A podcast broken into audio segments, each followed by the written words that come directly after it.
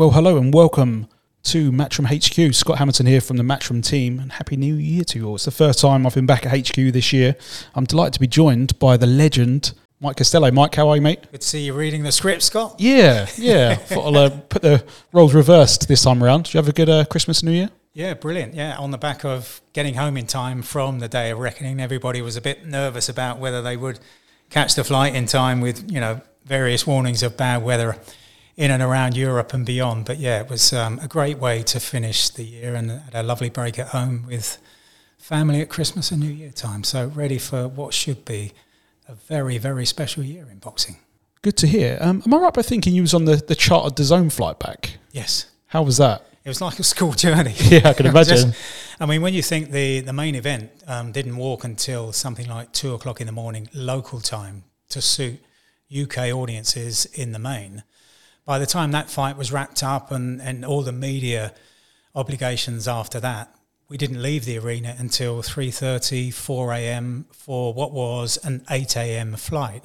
Um, and we were taken to a special departure lounge virtually straight from the venue. We did stop off at the hotel to pick up our luggage, but then straight on to the airport. And it was, um, yeah, two or three coach loads of DAZN staff and various TNT staff, commentators, and and all sorts of backup personnel. And it was um, it was a really good atmosphere all the way back from from the venue.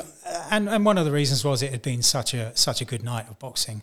But yeah, it was um, one of those strange situations where at like six o'clock in the morning, there's 150, 200 people sat around in this departure lounge just waiting for the the nod to, to get on board. But in the end, I think everybody was just just pleased that it, it, took off on time, and we all got back in the end to Heathrow at about lunchtime on Christmas Eve, which was the promise. Um, and there were one or two people who who pulled out because they feared not getting back to their family in time for Christmas. Because as, as you know, the the date for the Day of Reckoning was was put together, and the bill was put together at such late notice. But but a great trip, memorable trip in, in a number of ways. I'm glad you said school trip then. I was thinking more stag do in my head. So it um, doesn't appear that I've missed out too much. So uh, that's great. And we was only a, an hour or two behind you on a, another early flight from uh, from Riyadh into Heathrow as well. Now let's talk about the day of reckoning. Although we didn't cross paths in uh, in Saudi, it was quite a busy couple of days over there. I mean, just some event overall. Yeah, it was. And in terms of what happened beforehand and in the organisation, and you look at the names down the bill, then it was very special. But there have been discussions, and, and it did, I wouldn't say surprise me, but, but it did strike me that something that was missing was the crowd engagement. Yep, definitely. There's, there's no question about that. And I, I don't know, having you know never earned a penny as a promoter, what the answer is. But clearly, one of the issues is is main events at, at two o'clock in the morning, and, and how how do you get away from there? And are you only ever going to be marketing that to a Saudi audience. And we've seen in, in cases in the Saudi Pro League, which is also on DAZN, how that zest for live action has diminished over time. So it, it's going to take some work to build that vital element. And let, let's not kid ourselves here. Yes, I understand that the fighters are earning money that they couldn't get anywhere else in the world, whether it's Las Vegas or Madison Square Garden or here in the UK on pay per view. I understand all of that. And who doesn't want the fighters to be earning monumental sums? But from our point of view, and I'm not just talking now from a media point of view, I'm talking about from a fan's point of view, and I'm talking about also from the, the television viewer's point of view also. I mean, we're talking less than 24 hours after that great darts final here, and, and how much the crowd is a part of every bit of that event. And it's not just in, in darts. Boxing crowds are so, so special. We, we were talking when we were recording our review of the year about that atmosphere in the Sheffield Arena when Leigh Wood fought Josh Warrington. There are any number of those we can call up down the years where the crowd atmosphere is such an important part of the whole package. How many times have you come away from a fight talking about the fight itself, but also about the noise. How many commentators like me in my position do you hear saying This was one of those nights when I took off the headphones as they walked to the ring or as they were being introduced, just to feel and hear what the fans were feeling and hearing. So that is, without question, with, without wishing to dampen what was a very special event, that is going to be an issue moving forward. The, the crowd is such an important part of live sport. Yeah, I think it is very evident. That was the main bit of feedback that I got from people in the uh, in the pub in the local on on uh, Christmas Day. Then I popped in with my old man. Was yeah, but the atmosphere was a bit flat though. So yeah, totally agree. Let's just quickly run over the event itself um, and maybe just chat about some of the fights on there. I mean, Anthony Joshua's first fight, Ben Davison, probably couldn't have gone any better. That two punch combination at the end of the fifth brought the Wallin corner to close the fight. I mean, AJ just looked impressive from the very opening bell, didn't he? He looked impressive before that, Scott. I thought during the week, for me, there were comparisons with what we saw and heard from Katie Taylor for the rematch against Chantelle Cameron in Dublin, i.e., Tetchy, not much time for even people she dealt with throughout her career in the media. And Anthony Joshua was pretty much the same during fight week. Tetchy and that attitude of just bring on that first bell. I've just had enough of all of this. I just want to get started. I just want to show what I've been going through in training and put right, not in his case a defeat, but put right what some people were saying were subpar performances earlier in the year. And I thought it was striking that, that looking at Katie Taylor and just being around her that week and seeing the same kind of attitude from Anthony Joshua, as it stepping into the ring as if to say, there is plenty of me still left. Believe me, I'm not finished. And I think that, that, that showed in, in the performance. And I know it's being ranked as, as his best win of the year. But I, I've been saying that when he fought Jermaine Franklin, it might take some time to gain the real perspective on that win. You know, I was commentating with Andy Lee for Matchroom and DAZN that night, and, and we got a heavy amount of stick online for being apparently too kind to Anthony Joshua. When some very good judges, including our own Barry Jones and others, were saying that Joshua looks like he doesn't want to be there anymore. But I think if, if you look at Joshua's performances across the year, he'll be more than satisfied, finishing with a very solid performance, which showed that some of the old Joshua is coming back. We're sitting in a room here where there's a, a fantastic poster of Joshua against Vladimir Klitschko from 2017, and that's the kind of the the kind of Anthony Joshua that people were, were wanting to see a return to. I think a lot of people are over overlooking his performance later on against Alexander Povetkin when he was hurt early on and still yep. showed that kind of savage mentality. People say he lost it against Anthony Joshua. Have a look at what he did a year later against in the same arena against Alexander Povetkin. Got hurt early on, still showed that, if you like, street smarts, that street attitude to come back and do it again.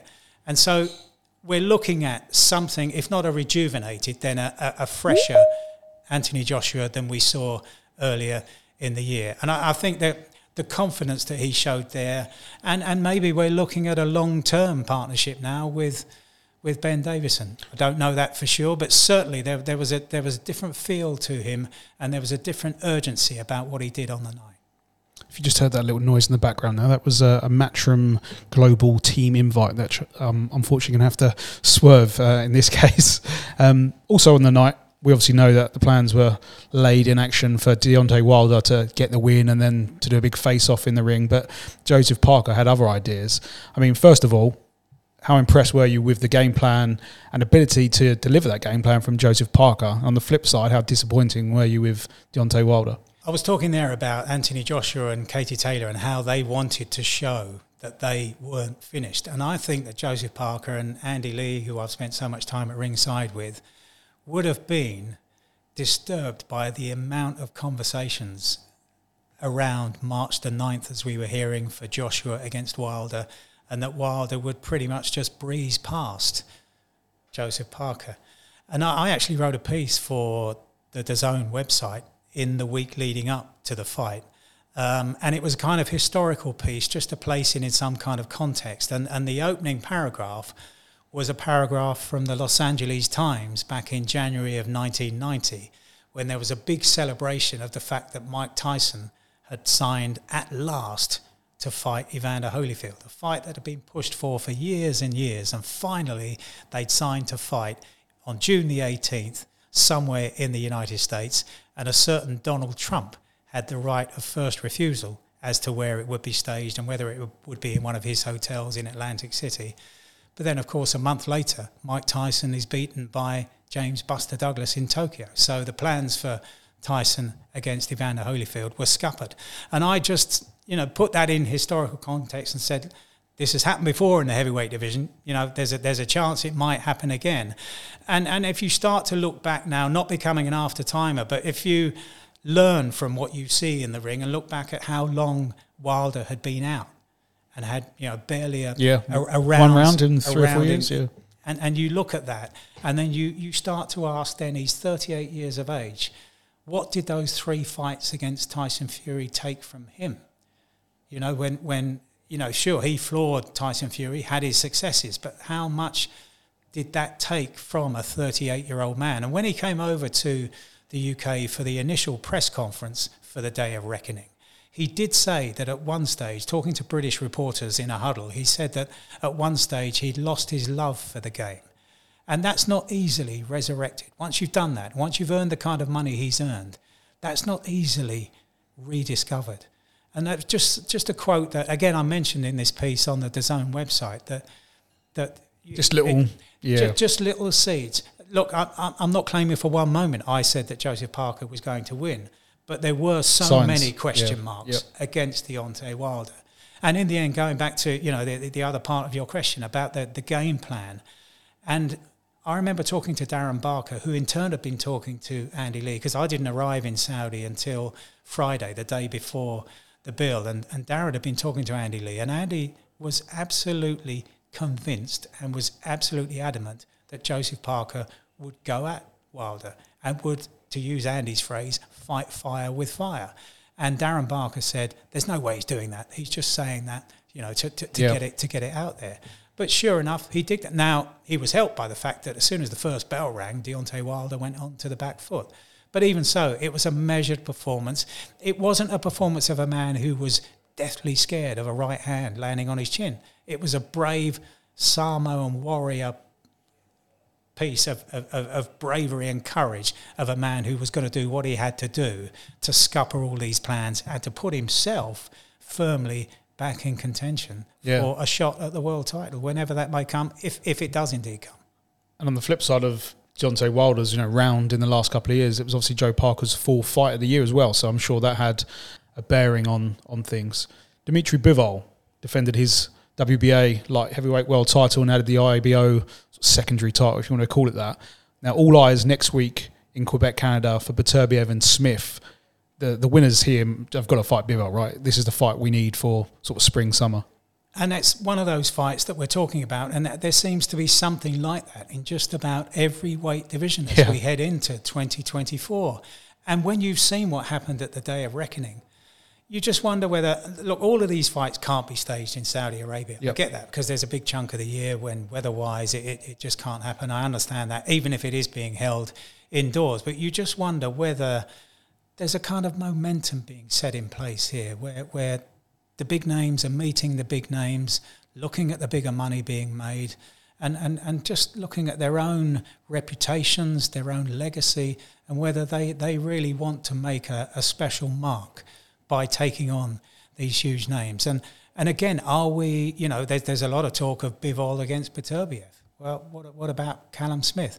And I'm I'm still undecided about Callum Smith in terms of what he can do at light heavyweight. I had a long chat with Dave Coldwell at one of our press conferences or weigh-ins during the year about the decision to move up in weight and how so many fighters are loath to do that for so long. And I know for Callum Smith, there were so many opportunities at super middleweight. But with Dave, we were talking in particular about Hopey Price, you know, who's, who's lower down the scale at the moment.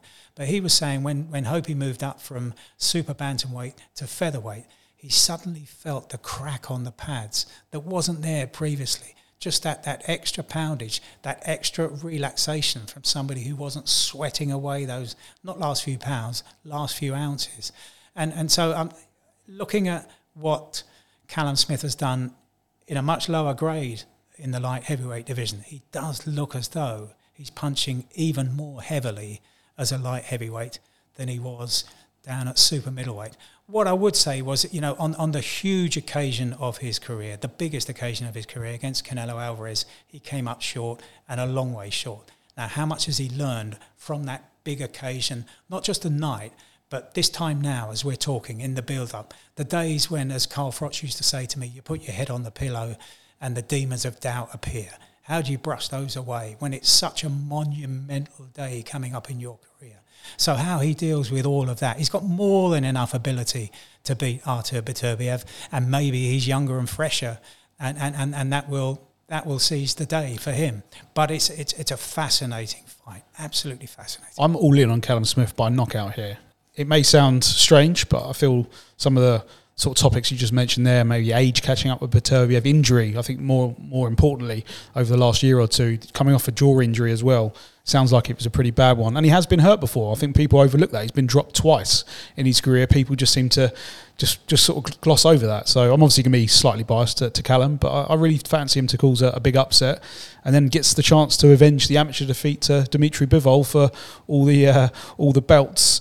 Hopefully later this year on the flip side of what we're just talking about there, and you know, glory, undisputed, and, and whatnot, I guess the contrast of that is maybe belts are becoming slightly irrelevant. And in the case of Joe Opetaia, money spoke, and he decided to bin the IBF belt. I mean, it's a destructive, devastating one round um, win over Ellis Zorro, wasn't it? You was ringside commentating on that one.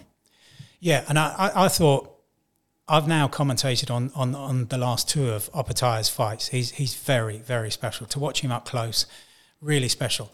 What I would say is, would Jai Opetaia be as big a name as he is without that IBF title? He can give it up now that he's won it and won it in yep. the style that he did against Mairis Briedis. I still think, as Eddie Hearn has said quite recently, that there are still so many kids out there growing up wanting to be a world champion. And – those belts still carry a lot of weight. That there are there will be for a long time more kids wanting to be a world champion than to appear on the day of reckoning. And I understand completely that it's about earning money as well as earning belts. I mean, Ellis Zorro was saying, okay, so he gets beaten in a round by Jai Opetaia, but I, th- I thought he came out with a, a, a very pertinent line in the build-up because he's got a, a six-year-old daughter who has autism, and he was saying that for me, it's all about the money and, and he used a line that belts only collect dust. and, and, and we all know of stories of, of stories of woe of, of, of, boxers who have had great success but haven't had the money that goes with it, whether they don't have the personality, the style, or whatever. And and so I, I do still think it, it, it is a, a heady mix of the personality, the ability, and the belt. I don't think you'd know as much about Jai Opetaia. Maybe would still be I use the phrase advisedly hidden away in Australia because it's the kind of phrase he's used. If if he hadn't beaten Briedis and then come to the UK and then you know showcased his talents to a wider audience in, in, in different time zones, but I still think there is there is something about the belts um, and and, and yep. enough to, to you know to to to be used as momentum for those youngsters pushing through the amateur ranks and whatever, especially with now the, the jeopardy around Olympic recognition of boxing. And it might well be that, you know, that, that there's one great ambition removed from the dreams of youngsters around the world, you know, within the next three or four years. So those those belts might become even more important. But as Naseem Hamed once said, you know, it's it's the ultimately it's the fighter that makes the belt. But sometimes around it takes the fighter to win the belt before he can then make his name. So there's there's a lot of chicken and egg sy- syndrome here. Yeah, just before we move on, um, just talking about Opetaia there, I must admit I don't think I've felt a presence about any fighter in the last couple of years than I have around him. He's not only scary, he's also quite articulate and backs up what he says. When he says something, I genuinely believe him word for word. He's, he's, a real, real presence about him, and looking forward to seeing what they do next. And it's a calmness and a, and a yep. composure. It, it's not taunting. It, it's not throwing abuse. It's just such a strong belief in what he can do, um, and and not just verbally. I remember, as I say, being ringside when he beat Jordan Thompson, first appearance in the UK, and there was one point when Jordan Thompson, look, we know can crack a bit hits him with a really strong shot that, that's floored many of his opponents.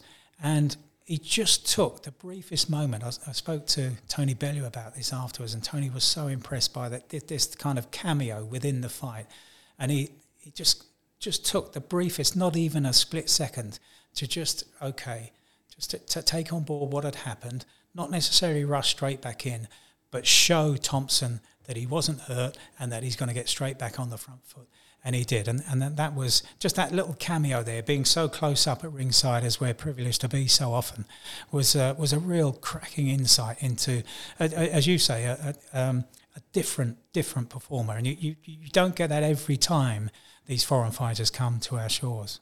Definitely. Well, we've just spent the last hour or two going through uh, Matchroom 2023 for a review, bit of content that'll be dropping in the coming weeks before our first show. What's um I mean, just going through them all, you forget so many fights first and foremost. What's your standout moments from the year, Mike, from a matchroom point of view? I think in terms of performance overcoming a psychological hurdle, it's the one standout memory I have, and it's not just necessarily a blowaway night in terms of the atmosphere, although it was very heady. It was Leigh Wood's rematch against Mauricio Lara. And I think that that performance that he produced after barely three months away, coming straight back into a fight against Lara when a lot of people were advising him to go somewhere else first of all. And I just thought that was such a measured performance. And I remember speaking to Leigh in Newcastle for one of our, I think it was a next gen show, um, soon after he'd been beaten. And he was showing me on his phone what went wrong in the first fight. Um, and I know it sounds blatantly obvious. Well, what went wrong? He got caught, but he, he, he was going through the phases of how close he was to pulling off what he wanted to pull off, and it, and it just showed the, the the jeopardy of top class boxing. He was so close to finishing the combination that he was going for, but got beaten to the left hook by Lara. But then to come back and do what he did second time around and I know Lara failed at the scales and, and, and maybe threw away the title in some senses in what he did in between the two fights. But psychologically, having been so badly beaten first time around, to come back and do what he did in the rematch was really special for me. And, and, and I was looking back and again talking about learning lessons without being in the after timer. Ben Davison was heavily criticised for throwing in the towel against Lara because there were only eight, nine seconds to go in that round. And Ben, I remember, walked over to our commentary position and leant down and said, Did I do the right thing? And, and, and, and I know we nodded. Um, certainly I, I nodded. Um, but even within the commentary box, there were differing opinions as to whether they should have allowed, Ben should have allowed Leigh Wood to sit down for 60 seconds and then go back out for the eighth round. But in the end, did that moment save Leigh Wood, not only for the rematch, but for his career. What about a savage beating across the eighth round? What does that do yep. for Leigh Wood at his age? You know, and, and, and, and a body that can't necessarily take that kind of battering. So, you know, I was looking back thinking maybe Ben Davison there produced a masterstroke in keeping Leigh Wood fresh. And that started the process for the win in the rematch. And that's why I think, in, in, in, terms of everything boxers have to face, he had to produce the performance physically. But imagine what he went through in those months waiting for the fight to come around. Imagine reliving the knockout defeat and then coming back to produce a, a masterclass of a, of a performance to win again.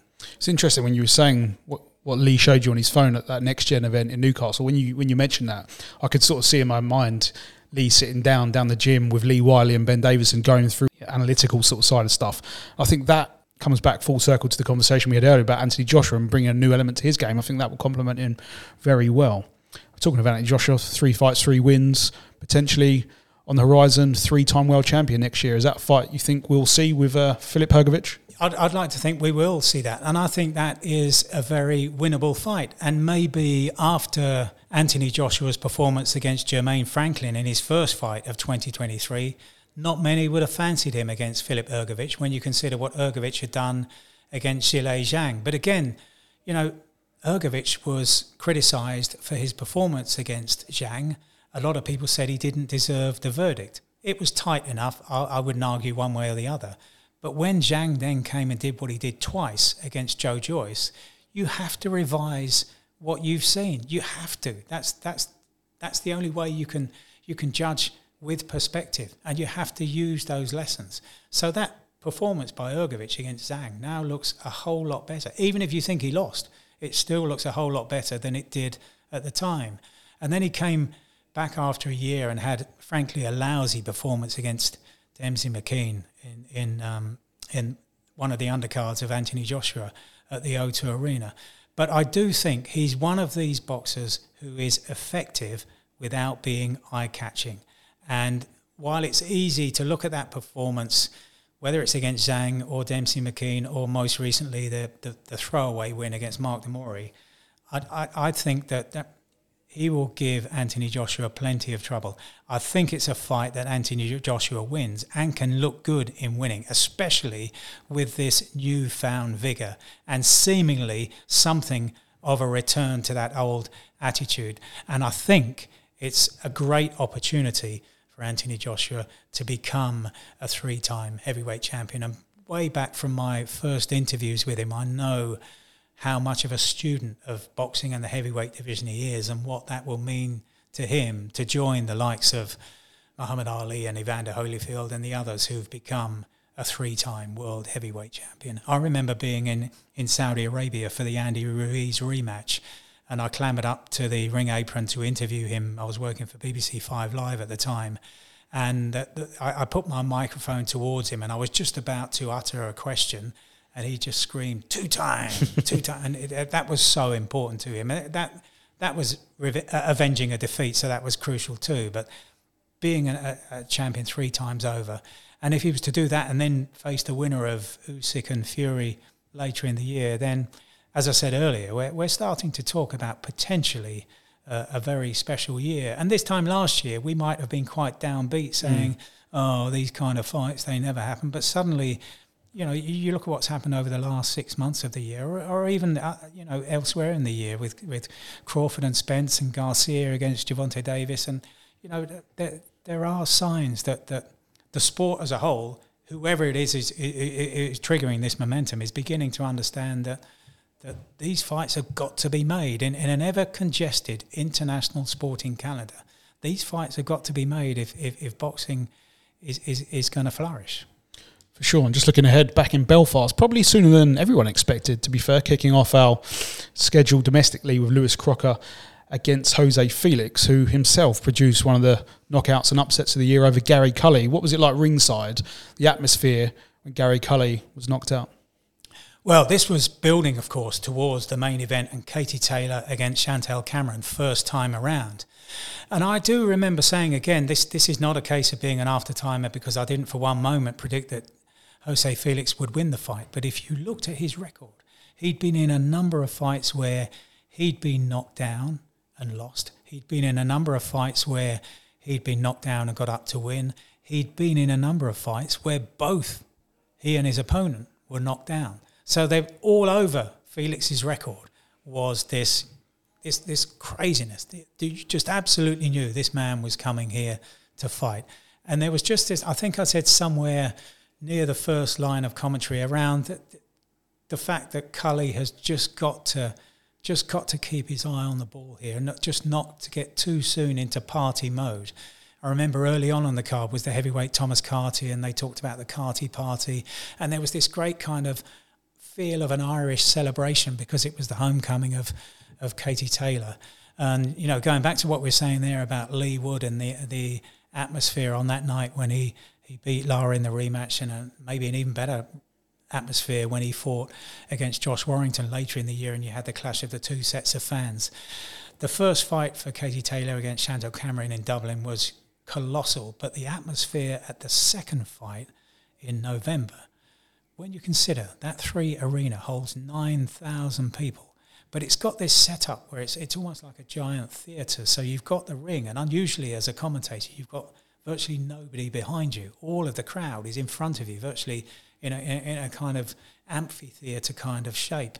And that seems to generate the most unbelievable atmosphere. I remember turning to Andy Lee sat beside me. Another one of those nights where commentators take off their headphones and just listen to it. And it was one of those that actually hurt your ears. And I'm, I'm really not exaggerating it. It was kind of this, this piercing, tinny sound in your ears, this almost screeching of an atmosphere, and really, really special. And, and, and that was after um, we, we, saw some fairly tepid fights on the undercard. But going back to Gary Cully and that first night, that in the end proved to be almost like a, uh, an omen or, or, a portent of doom of, of what was yeah. to come, you know, and, and, just that, that really flattened the crowd. And the whole point of, of Gary Cully being second to the main event was was to really be a showcase, wasn't it? The yeah. crowd showcase, knockout win, and, and here we go then, and let's roar Katie Taylor into the ring.